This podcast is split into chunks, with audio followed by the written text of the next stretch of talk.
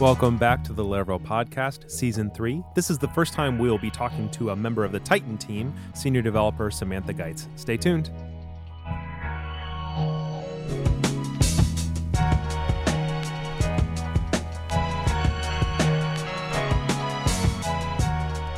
All right, welcome back to the Laravel Podcast, Season 3. Uh, like I mentioned in the intro, for the first time ever, I have dipped into the local pool because I think that the people who work at Tighten are great because otherwise they wouldn't work at Tighten.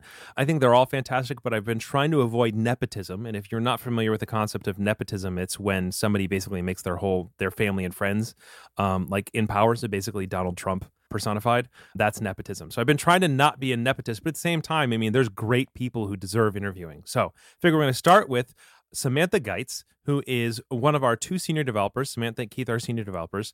And uh, you may have heard Samantha before, but before I go into her backstory and who she is, what she's about, first question I always ask everybody is when you meet a random person in the store, how do you tell people what it is that you do? There was a really long period of time where I said, Oh, I'm a software engineer because it sounded really fancy and I kind of needed that validation. And right. I've kind of gone back to, I'm a developer. And they ask what that means. And I say, I build websites and some of which you've probably used, and I list them off. And usually they kind of like glaze over about halfway through and or say, Oh, my company's hiring. Do you use .NET? Like you should come work for me. So Right. Yeah. I've I've kind of steered away from software engineer unless I'm talking to a real engineer because they get really mad and it's hilarious.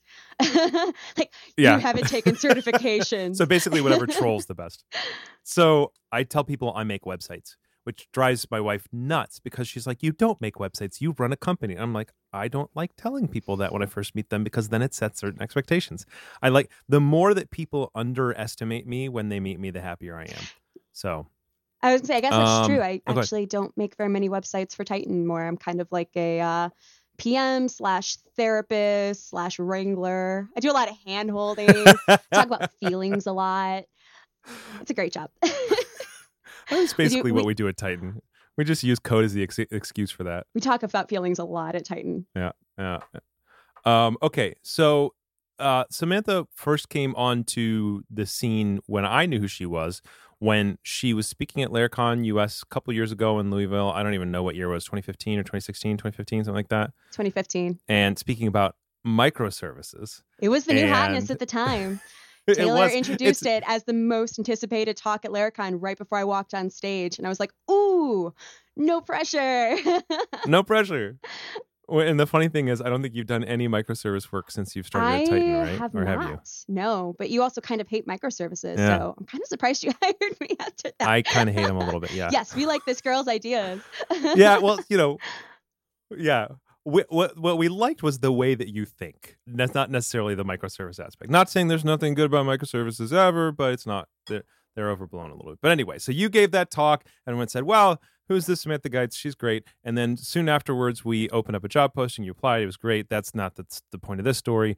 But now you're a senior developer, like you mentioned, day by day. You write some code, you review some code, you write blog posts a lot. You wrote a three part React series that has like basically taken the internet by storm since it existed, which you keep updating, and I'll put a link to that in the show notes. You are kind of like the one of the React lead React thinking people in the Laravel world. You're the one who contributed the um, the React preset to Laravel. So that's kind of one area you're kind of known a little bit. So if you haven't heard of Samantha before, go read a couple of her blog posts on the Tighten blog. Go check out the React preset.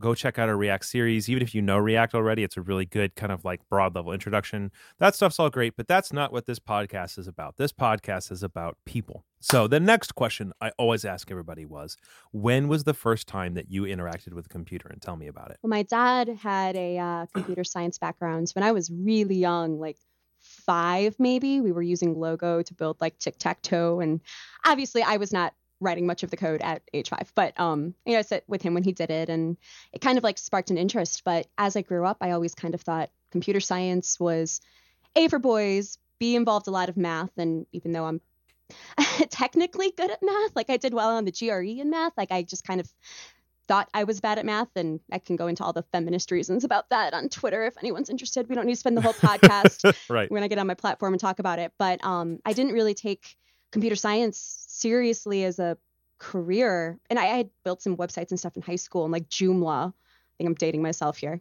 Um, but my last semester of my English literature degree. And fun fact if people don't know, both Matt and Dan right. are also English majors. So Tighten's got a very strong liberal arts background. That's true. But I, uh, I took a computer science course as an elective because it was literally the only thing that fit into my schedule. And I was the only woman in the class and walked in. We I immediately got picked out by this professor who was a very nice man, but also this like old Eastern European man, kept me after the first day and said, Oh, if you need extra help, you know, let me know. And within three weeks, I was tutoring like a quarter of the class. So, yeah, I, well, I had realized by that point, because my background, like I said, was in English literature, but I wanted to be an English teacher and got through all of my English literature coursework. and then um, started the education component and said, Oh, no, I hate teenagers. This is going to be awful. So, um, yeah, when I took that computer science course, I said, oh, cool. So, this is what I want to do when I grow up. So, uh, went back to grad school and got a master's in information science. And I guess the rest we will probably cover in future questions here. We will, but I have so many questions. Yes. I have so many questions. So, your dad, computer science, you were five years old making tic tac toe in what? Logo. It's like a programming language where you Logo. like move a turtle around the screen. I think it's kind of like Scratch. I mean, this was oh, almost Oh, okay. like 25 years ago, so I couldn't tell you a lot of the specifics. Yeah. But Well, it's just funny. I was going to say this is the first time that anybody's ever mentioned something I've never even heard of before, like programming language wise. Okay, but it was focused on kids Learning. I think so. Yeah. I mean, I know my dad had like a Probably. probably C and basic, and I don't even know what he's now. He's Yeah, now trying to learn Laravel. I have two brothers who are web Oh, ah, developers, and my dad has decided he wants to get in that life too. So we have a Slack channel where he like posts questions, and it's kind of fun. That's awesome. Tell tell tell me that he has a copy of my book. He please. does not. No, he does. I will mail him PDF. one. Okay, I, was gonna say I'll mail him one. Sign it. Jeez. Okay, yeah, definitely.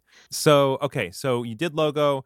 Was there much computing? Like, were you on Instant Messenger and stuff like that in between that time and when you were in college, or were you like sort of not a computer person during that time? Oh, I was PC gaming master race from a very, very young age. Okay, so you've been sitting on a computer. Yeah, you totally Oh, skipped that part of it. Let's That's talk how I about win. That's how I win typing challenges. yeah, no, I was. I had a computer in my room from the time I was in eighth grade.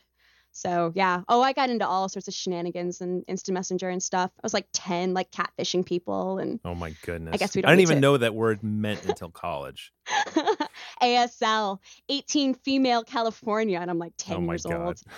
This is a family-friendly podcast. So We don't need to. Yeah, there you go. We'll just keep it there. Yeah, catfishing. Go Google it. It's a type of fish, and it is a. Never mind. I'm not even gonna. Go there. um, okay, so playing video games. Did you build your own rigs? I, oh yeah, computers? still do. Still do. I didn't know that. Have you not? Have you not seen this? I'm like turning my I've camera so this. Matt can see my rig. you Look at should. uh, you should a take a cat on it. picture of it without a cat hanging. Well, or with a cat hanging over it, so we can put a link in the podcast in the show notes. I've got the the clear panel on the side so you can see. Yeah, I've got some good hardware in there too. I've got a $900 graphics card in there. Jeez. Um, okay, so you learned that stuff from your dad, computer science. You catfished people when you're 10 years old. You built your own PCs and you're playing video games.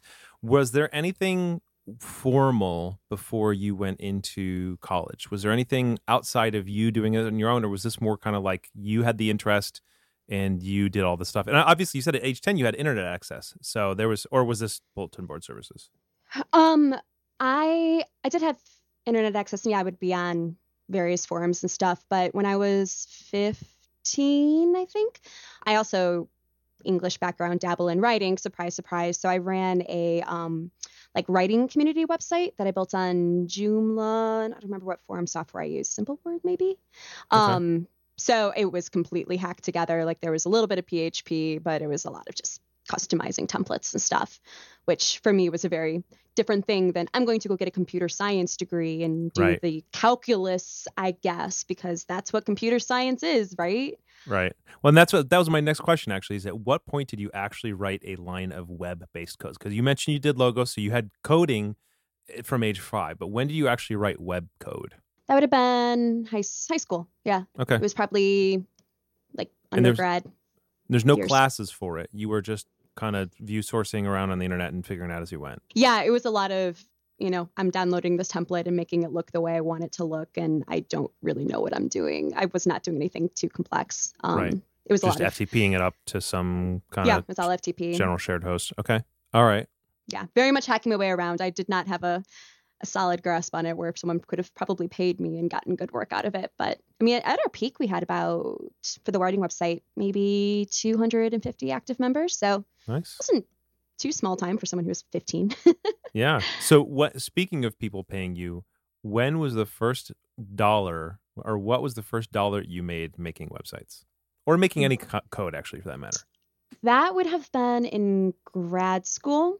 I did some freelance work because I very quickly realized that my grad program, we did some programming stuff, but it was like Flash in 2012. Right. So I very quickly figured out that I was not going to be learning the sort of things I could go get a, you know, web development job for. So um, yeah, I basically I was working when I started grad school in admissions at the University of Missouri Graduate School and trying to do that and full-time master's program and self-teach was just too much. So I took a risk and quit my job and just made a living for the rest of grad school freelancing. So yeah, that would have been I think I my first client paid me about like three grand for a pretty complex WordPress site. So Yeah, I was going to ask what tech stack were you doing most of that freelancing in? Mainly WordPress or it was pretty much all WordPress and the freelancing, and then I was self-teaching Ruby on Rails. did you do the front ends of those or did you use templates mainly? I did a lot of child themes, so Yeah. I used like Genesis or something, and then built themes based off Yeah. of that. Okay, so you had at least kind of front end capability. You probably knew CSS and jQuery, JavaScript, all that stuff by that Mhm. point. Yep. Okay. And then Ruby on Rails. Tell us that journey. Laravel, if it existed at the time, was not well known. I mean, this would have probably been Laravel two. Yeah. So basically, I was just kind of looking into, you know, okay, so I want to build web applications. I very quickly figured out the limits of WordPress, and I don't know, Ruby on Rails was kind of the hotness then. So I uh, I built myself like a you know personal blog site just to learn it. Um, I don't think anyone has ever paid me to write Ruby on Rails code Okay. but it kind of gave me a decent MVC background. And my my first job, um, I was at I was just about to finish grad school. And I was back up. I was at University of Missouri, and I was back up in Chicago at a Ruby meetup. And there was an open bar that was sponsored by, gosh, I don't even remember, one of the like API companies. So I met this guy who said, "Oh yeah, my company's hiring, and we do Rails." And I was like, "Oh, okay, cool." So he got me this interview, and got the job and then they told me I would be doing WordPress. was, so it's like, oh, okay, um, that's fine. That's that's not really what I want to be doing. But they said, you know, eventually they'll move me over to a uh, more of a MVC stack, and I proceeded to do WordPress for the next year and a half. Yeah. But we landed a client who was going to not be great for WordPress, so I um was looking into Laravel at the time because I had a really strong PHP background, hadn't done Rails in a Mhm. while, and that was right. There was Laravel three because Laravel four was released somewhere like in the middle of that project and we upgraded. hmm But yeah, that's that's how I got into Laravel. Was just wishing I could do Ruby on Rails, and well, I've got this WordPress background and I kind of know PHP, so I guess Right. this is what we're doing now. Was the So- client's um if you I don't know if you remember it's been a while, but was the client's tech stack such where if you had been a super accomplished Ruby developer, they would have signed on, or would they prefer PHP as well at that point? Are you talking about at the last agency I worked That at? that that one company where you discovered Laravel three. Um, they had been pitched on a WordPress site because so the company I worked at, which I don't think technically even exists anymore, um, it's called Doejo. so there were a very small number of it's called WordPress VIP agencies. WordPress VIP definitely still exists. It's actually a fantastic service, but it's basically Automattic, who's the company who does WordPress. It's like their premium hosting and support solution. I think it starts. I mean, then Hmm. it was like thirty-five hundred dollars a month, but you had sites Wow. like Pandora, like their entire advertising platform was built on it. Um, I think Time Magazine, we Mhm. did a lot of work for Tribune. So I actually got a lot of like enterprise WordPress experience, like just because Hmm. they wanted. Yeah. There's only like ten shops in the world who did it. that actually do that kind of work. So, yeah. um, but the problem was we just pitched WordPress for everything, and when it's something that doesn't really fit into that posts and pages paradigm, and they wanted you know all sorts of crazy relationships between entities and stuff, so I kind of steered them away from that, and I had a lot of flexibility Yeah. on the stack I could use, so it's like kind of had been looking to Laravel a little bit and said I'm I'm gonna learn it, and I used that project Yeah, to yeah. learn it. so it was pre Nice. pre Laracast too, I think. yeah, I I believe I could be wrong, but I, I believe that Laracast came out during four, but I, I could be wrong. and I gotta go look that up later. So, um, Use Dayle Rees's yeah, book I- to learn it. yeah, there you go. it was Code bright, I think. Code, Whatever yeah, the Laravel 3 one. That was how Yeah, I learned exactly. Laravel. Nice. Yeah, that's how I learned it too. And then eventually Jeffrey. All right. So at that point, you I was trying to think there was a couple questions rolling around I had rolling around about prior to that. So I'm trying to think about your background. So you had got did you finish your undergrad degree in English before you went to the the CS? Okay. Or Sorry, she nodded. Yeah, it was just an elective. I had Yeah. like, you know, just some elective I had to take to graduate. I was working full time at Best Buy and just was like the only thing that slotted into my schedule. So Yeah. it's like, okay, I'm not sure how this is going to go because I haven't taken math in five years, but Yeah. Turns out. clearly it worked out. turns out. Okay, so so you worked, you're doing WordPress, you did a little bit of Laravel 3. What was the next transition from there? I so I was okay. I don't want to do WordPress anymore. I know Laravel now, so I got a job at this um, startup called Packback, Mhm. um, who are still around. They are a Shark Tank funded startup in Chicago. Mark. Cuban's on their board. Um, yeah, they You can see him see him on uh, YouTube, right? I feel like I saw that at some point. probably. Um, Th- their episode. so yeah, I got a job um, working there, and pretty specifically as a back end developer, because Mhm. their their front end stack was Angular, and um, the, the big Laravel project I'd done for the previous agency, we had a kind of a it ended up being a very complicated Angular setup, and people hear me talk about Angular PTSD, and that's why um, it was just a single page application that should not have been a single page application. It was just a Mhm. lot of Angular. So yeah, I pretty much did strictly API development for the next year and a half after that. Um, and it was all Laravel and it was microservices, and that's how I got really pumped about that idea. Mm-hmm. Which also meant my front end chops took a nosedive, which is a big part of the reason I ended up learning React. It's like, all right, I need to I need to get back into this world. Get back into it. Yeah. We don't have API developers at Tighten. Yeah. No, everybody does everything. So let's talk about your work there a little bit.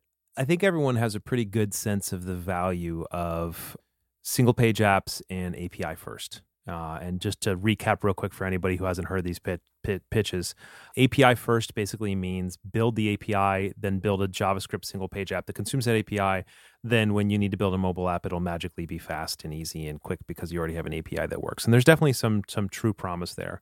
One of the things we've talked about a lot lately at Tighten over the last kind of year is as someone I, I'm I'm kind of a little bit of an old head developer where I'm just like, hey, you know what? This is the way I've been doing it for X number of years. I want to keep doing it, um, but I want to leave space for us to try those things, the SPAs and the the API first stuff like that. But we've definitely seen some of the pain points of uh, microservices, some of the pain points of SPAs and stuff like that. So I would say the bigger your team, the bigger the company, the bigger your needs, the more likely the mobile needs, the more likely that you will find the API first and the, the, the SPAs to be worth the costs they introduce, right?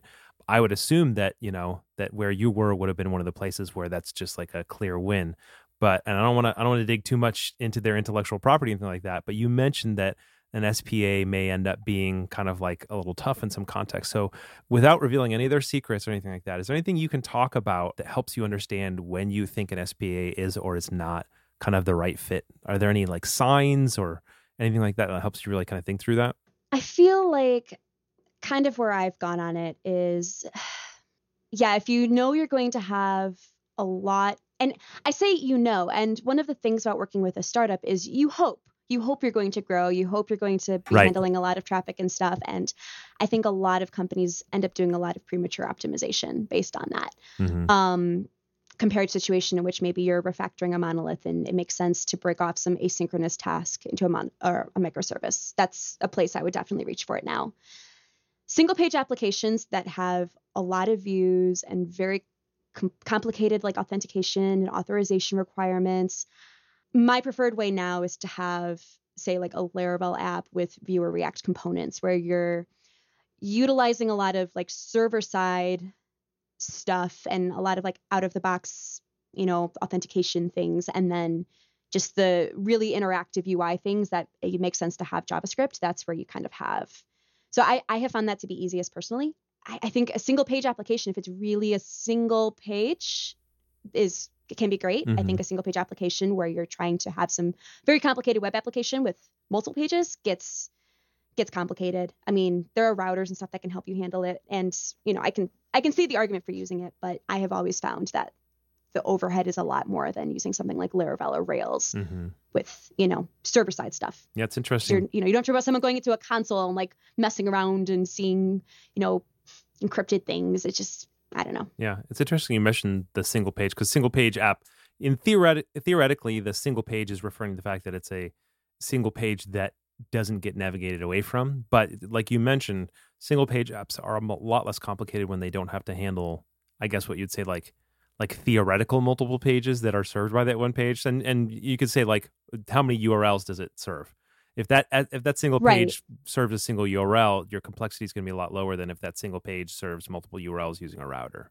Yeah, not to say that you you should never have multiple views in a single page application because Right. of course that's silly. But I mean, if you have you know a, a you know Laravel app with 30 controllers that all have all these routes and stuff, and you're trying to do that in in the context of a single page application, can you do it? Sure. Is it going to be a lot more code and overhead than if you did it server side? Yes, Right. absolutely. So the question is, do the, the do the pros outweigh the cons in that context? And sometimes the assumption can be, well, it's the new thing, and eventually we could use it, so therefore yes. But you got to realize the cons. And Caleb's been talking about a lot this recently because he lived in microservice land for a while, so he was becoming a little bit of the captain of the cons of uh, of microservices. So I'll have to ask him about that another time. But I think that you are obviously you know microservices, but you also know full stack routing, JavaScript, all that stuff super, super, super well.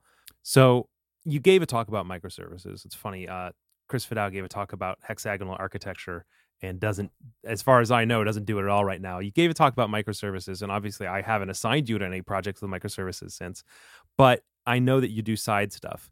If if you were doing a side project, what what do you default monolith right now? And if so, can you tell me one or two really clear signs that tells you to, re- regardless of SPA versus anything else, one or two clear signs that makes you want to pull a service out? Yeah, I mean, I can actually give a concrete example from the last six months. So, um, a friend and I were working on basically, we call it like LinkedIn for professional gamers. Like, we realized um, specifically for this game, Overwatch, um, which like more recently has it's called Overwatch League, which almost is like a professional sports franchise model. Mhm. And these were selling for like fifteen million dollars, where it's like the Houston. Outlaws. I mean, there's like, yeah, I mean, there's a lot of money flowing around the scene, and these professional players. There was a Discord chat room in which these you know coaches and owners for these 15 million dollar teams would be scrolling through players looking for teams.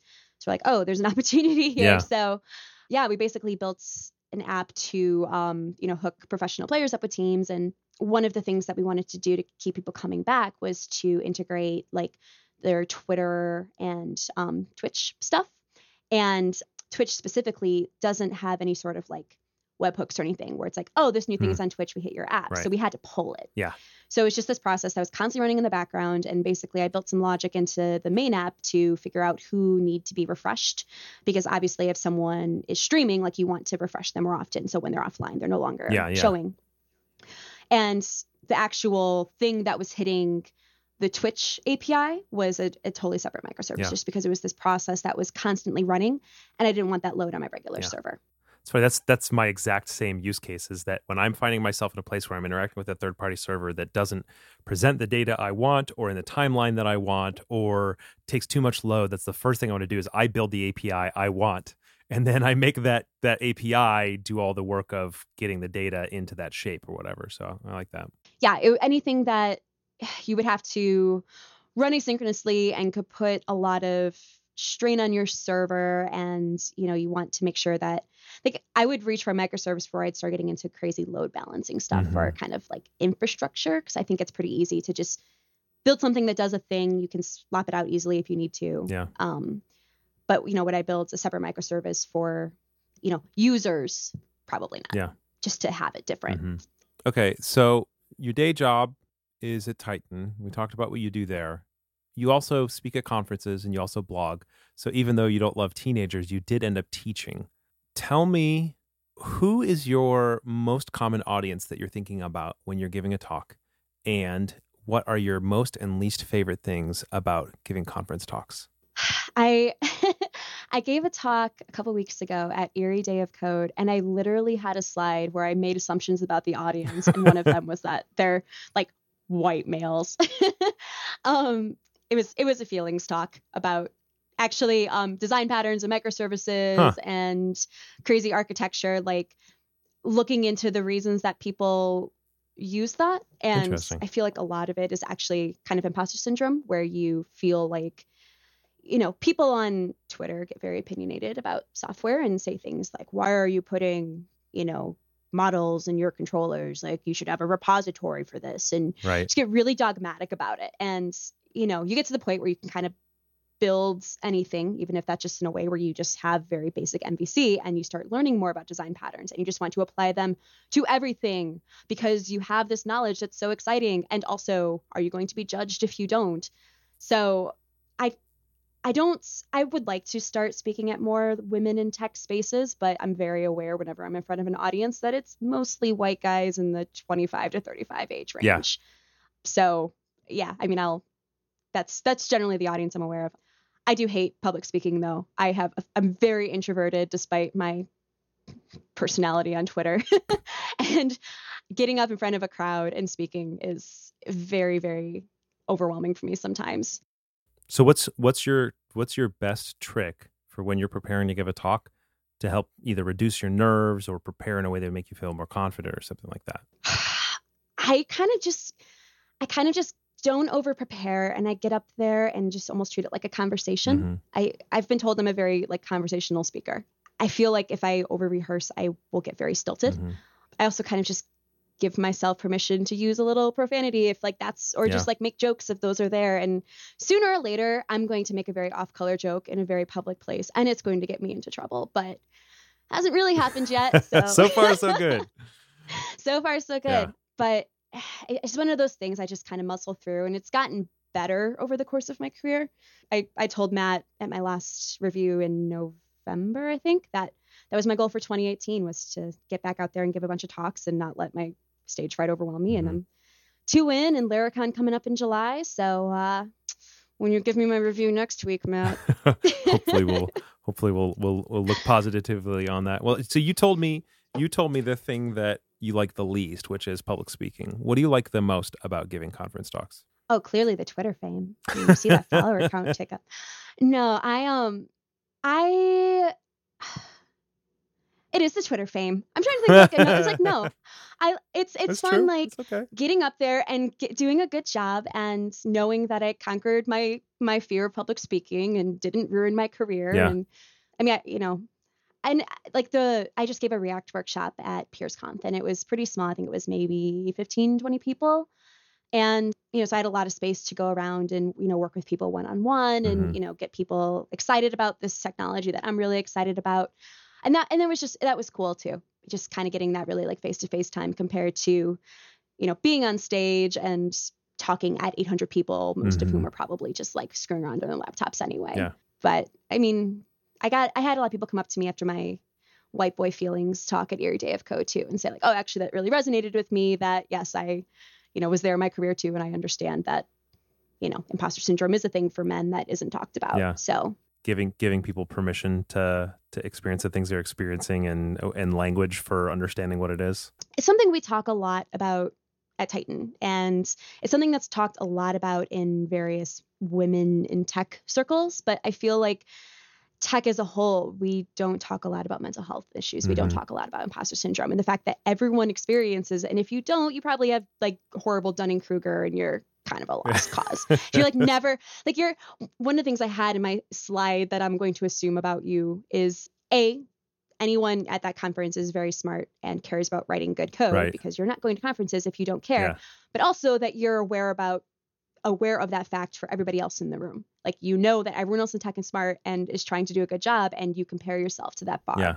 And that's a very intimidating thing. Yeah. For I mean, I think women feel it more acutely or people of colors, you know, people who are more outside of the mainstream, but white guys feel it too. And it's something that's just not discussed. Mhm. And I mean, to, I think to the detriment of all of us. Yeah. I think that's really helpful. Um, especially a lot of conversations that center around understanding kind of the diversity of experiences, and especially a sentence that says women and people of color experience this more. I think a lot of people instantly hear that you're going to be telling white guys that, oh, well, we have it really easy. And so I think it's really helpful to hear, I think for everybody to hear someone say, women and people of color have it especially tough. But white guys, nobody's talking about the fact that you experience it, this thing as well. You know i think and it's not just white guys it's men that aren't white or white people that aren't men you know but like the you know the yeah the more non-binary the, more- trans well but but, whole- uh, but by that i more mean the the more uh normative the, the my white male heterosexual christian blah blah blah american the the the less likely i think you tend to feel in these kind of conversations that there's a space where you actually have valid experiences valid pains valid difficulties and and there's a lot we could say about that that this is not the podcast for but i think one of the things i really appreciate is that in a context where you are explicitly saying hey it can be harder in these contexts to be a woman or a person of color or whoever else that does not mean that other people aren't having this experience. That does not mean that people with Exactly. privilege or however you want to talk about it are not also having imposter syndrome issues. And sometimes it's actually less approved for white guys to talk about these things. I think I, i'm really grateful that you as not a white guy are giving people that permission to feel that the language for that and everything so that's super cool I mean, ultimately, the, the kind of main takeaway of the talk about reading other people's code, good code or bad code, is you know you don't know the space they were when they were writing it. You don't know their motivations for writing it. But Mhm. it was never that they were trying to make your life right miserable. Like they, no one wrote code like I want the person who maintains this after me to struggle, and you know treat people with kindness even if you will never see them because you inherited it. Yeah. You know you have to give them the benefit of the doubt sometimes because everyone does have those struggles in this industry. It's it's really tough. That's a great point.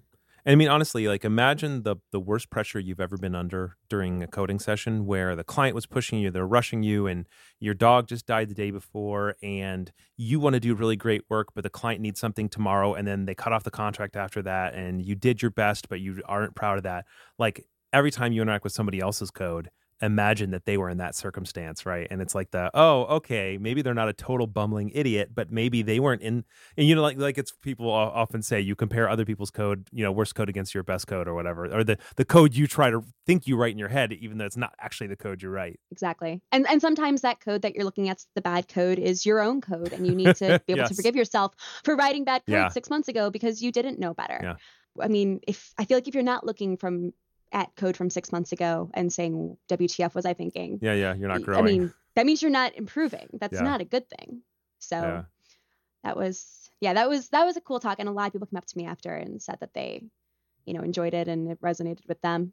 I'm sure a lot of people were sitting there like this is stupid. I am the smartest person Right, in yeah. this room, but They they, were have they weren't other picking fights with me, so that's fine. Yeah, right. well, and that's the Twitter fame part, right? Like, if if you like, not to say that we never get any benefit out of giving these talks. So sometimes you get paid, sometimes you have certain experiences, but like when we're speaking at the type of conferences we're speaking at, we're not making like life changing money. We're not making even pay you back for your time kind of money. We're making like, hey, I'm going to try and minimize the cost when you just took off work for five days kind of money or whatever else. So Right. it this is there's at least an element, and I think usually a pretty large element of doing it because you want to help people and you want people to learn and you want people to grow. So in terms of the the joke that you made about, you know, oh, I do it for the Twitter fame, I mean what I hear there, and I'm pretty sure this is what you meant was hearing the feedback from people that the work that you just put into trying to help them help them is one of the most affirming things that you can get after a talk. You're like, oh, I overcame, you know, imposter syndrome and I overcame public speaking anxiety and I spent all that time preparing it and it's making the impact I wanted to make. And that like makes you want to go do the thing again. Did I just uh It read is you right on that? you or- did. okay. It's it's a very affirming experience, and I do think it's a very important. You know, whether or not you do public speaking or blogging or Stack Overflow or just you know making it like publicly known on Twitter that you're available for mentorship. I think it is really important in this industry to get back and to to give back rather and to talk, you know, about your failures and successes and to pass it along to you know the next generation of developers i mean that, that does help normalize it i think it helps normalize the shared experience where you see people's victories on social media and not their struggles you know i'm not going to go on twitter and say i had a really bad day where i was struggling with this thing and just didn't get it and i feel awful about myself right now Mhm. or you know i dealt with this exact issue six months ago and screwed it up and it was a big deal Yeah. but i survived, survived, and here was yeah. my takeaway i think you know one of the one of the things that i've kind of realized over my career and then you know working with more junior people is you know sometimes i get tasked something and i have no idea how to do it but i have the experience now to know that i've managed to figure it out every other time and every Right. single other time it's been okay and a lot of my job now is just talking to our more junior developers and saying like it'll be okay you will figure it out you have the team behind Yeah. you no one's going to judge you if you don't get it right on the first time that's what code review is for And also, I did it and screwed it up this one time. So if you Right. had this bad day where you, you know, got a bad code review, like it's fine. Everyone's the hardest on themselves generally, I think. Yeah. That's a good point. We're short on time, but uh, this this kind of surface one more question I want to ask, and then we'll start rolling down a little bit. You Yeah. have worked for consultancies and product companies. This may be a hard question to answer, but if it's not, what now that you work in a consultancy, what is the best and worst aspect of working at a consultancy relative to working at a product company? Working at so when I joined Packback, I mean, they were still fairly young. They were migrating from this really gross Magento thing Wow. to like a greenfield thing. So I got I kind of got the like greenfield fun new shiny experience, but then we got to the point where we were launched and maintaining. Working at a consultancy gives you the opportunity to work with a very very large array of product uh, projects rather and some of them are going to be greenfield new and shiny and you learn new things some of them are going to be oh god there's this awful legacy app and then you'll learn new right, things right. i think it's really really easy to get a very wide diversity of experiences and that is going to make you an awesome developer and you'll be able to tackle a lot of things that come your way and see pitfalls that you wouldn't if you were just working on you know one platform consistently i do i do love product that's why i always have separate side hustles going especially now that i'm not day to day on code as much a Tighten Yeah. um just so i can stay on top of the new shiny but and i've also i've never worked for like you know a google or you know in chicago like Right. groupon or grubhub or some of the bigger ones so i've never had that experience all my enterprisey stuff has been like okay i'm you know developing this large wordpress site or something or working on you know i'm one developer working on this like small piece for this other company not i'm part of this very large Yeah. team in a very very medium sized fish in like a huge huge huge pond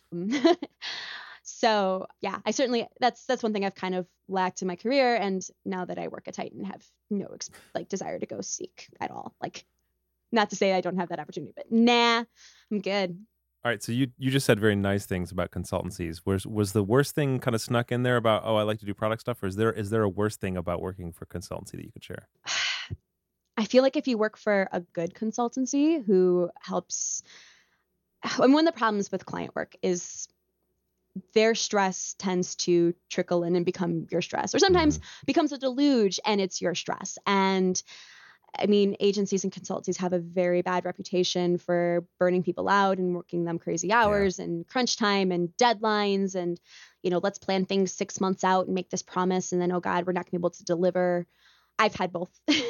Yeah. I've I've not so much had the latter at Tighten, but you know, I I would be very if Tighten shut its doors tomorrow, I would probably go to a product company Mhm. over another consultancy unless I really knew that stress was not going to become my stress because I just at this point in my life don't want to deal with it anymore. Yeah.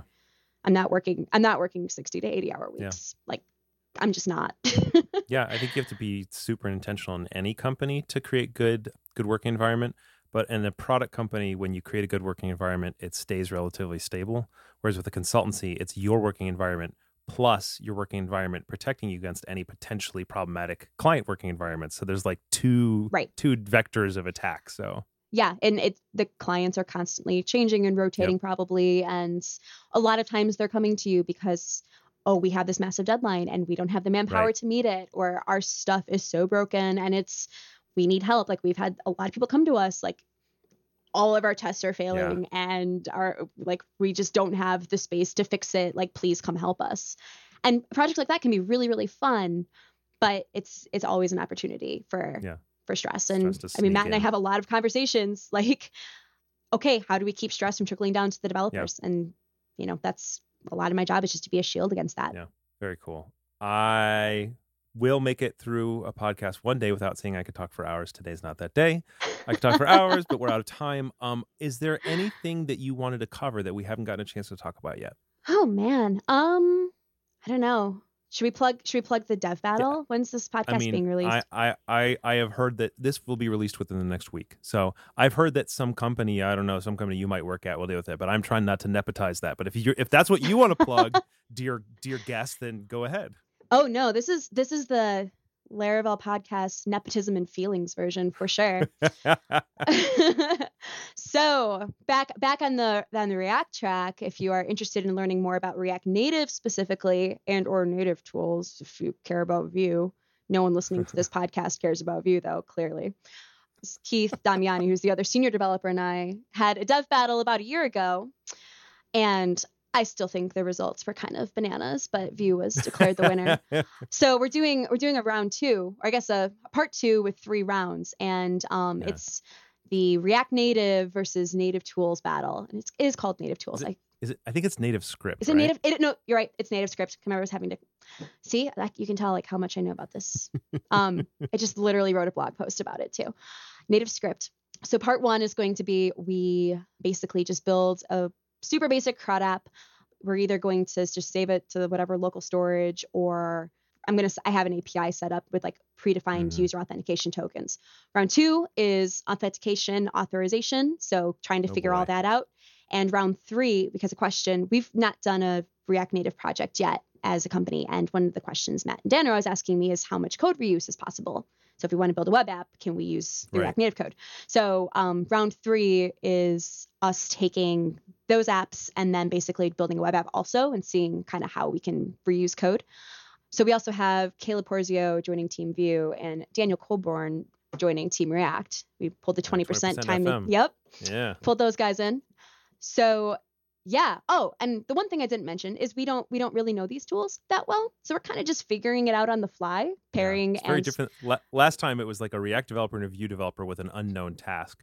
Now it is you know the task, but you don't know the the codes. It's gonna be like a total flip of what it was last time. Right. We have them we have mock-ups, we have the API, everyone knows what we're building, which oddly, even though I don't know this, and you know, once again, the internet might look at me and be like, oh, what is this girl doing?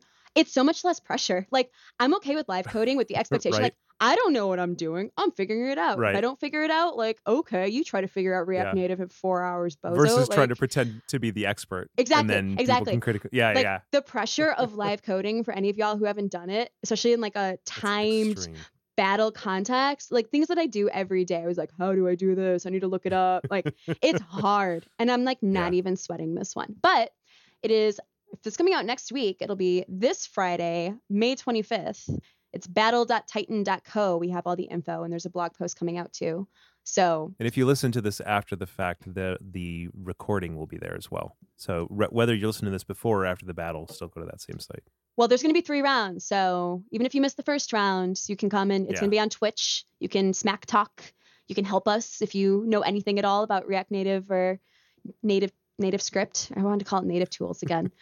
so yes, it will be it will be a very fun time, spicy meatball of a time. You should you should tune in. I feel I feel better about this being less nepotistic because they planned this entire thing without me even knowing it was happening, and they literally they literally planned the first one during my son's preschool graduation, so I won't even be there. So it's gonna I'm just I'm gonna tune in after the fact and hear how it went. So I I actually am disconnected from this. I promise. You're making it sound like we did it on purpose. Like we didn't want Matt there, so we no, I'm just saying, like I, it feels less. It's not my thing that I'm pretending to not be. Actually, I actually like wasn't there for the planning, so it's just gonna be. uh It's gonna be. It's gonna be a, a nice surprise for me as well. So It'll be a nice surprise for all of us. It's going to be we're winging it, y'all. Don't works. judge us too harshly, unless it goes well. In which case, yeah, you We can totally know what we're doing. Yeah. right. uh, okay. Anything else you want to plug or talk about or share? um, nope, not really. Follow me Uh, on if people want to Twitter. follow you. Yeah. How do they follow you? Yes, I've Twitter fame. I told you. It's Yep. um at Samantha Geitz, which G E I T Z. I'm assuming. It also, you probably will see my name in Put your in little notes, yeah. podcast thing. So, it's a Yeah. lot of. uh Can I say shit posting? Can you beep it out? You can say shit posting. Shit posting. well, I'm like, well, people that- listen to our this podcast. cuss, cuss for the episode. I haven't. Have you noticed I didn't, Matt? I was trying really Yeah, hard I not to I- swear I in know, I was really proud of it, podcast. yeah. Yes. Yeah. I have the filthiest mouth at Tighten. It's a kind of like I haven't been reprimanded, but I still feel like it's it's a thing. I also Well, was told I- that I I'm the the broiest programmer at Tighten, which is now part of my Twitter. That is most certainly true. But I, yeah, I would say like a, code. right our, our single our single cuss down at the end of the podcast. I think I'll I'll probably let this one slip through. So Yes. All right, Samantha, this was a ton of fun as always. I loved it. Thank you so much for giving us some of your time and your story. And uh, we will all see you at the battle for React and Vue and whatever, all that stuff. Well, thank you so much for having me. Yeah. See you later. Bye.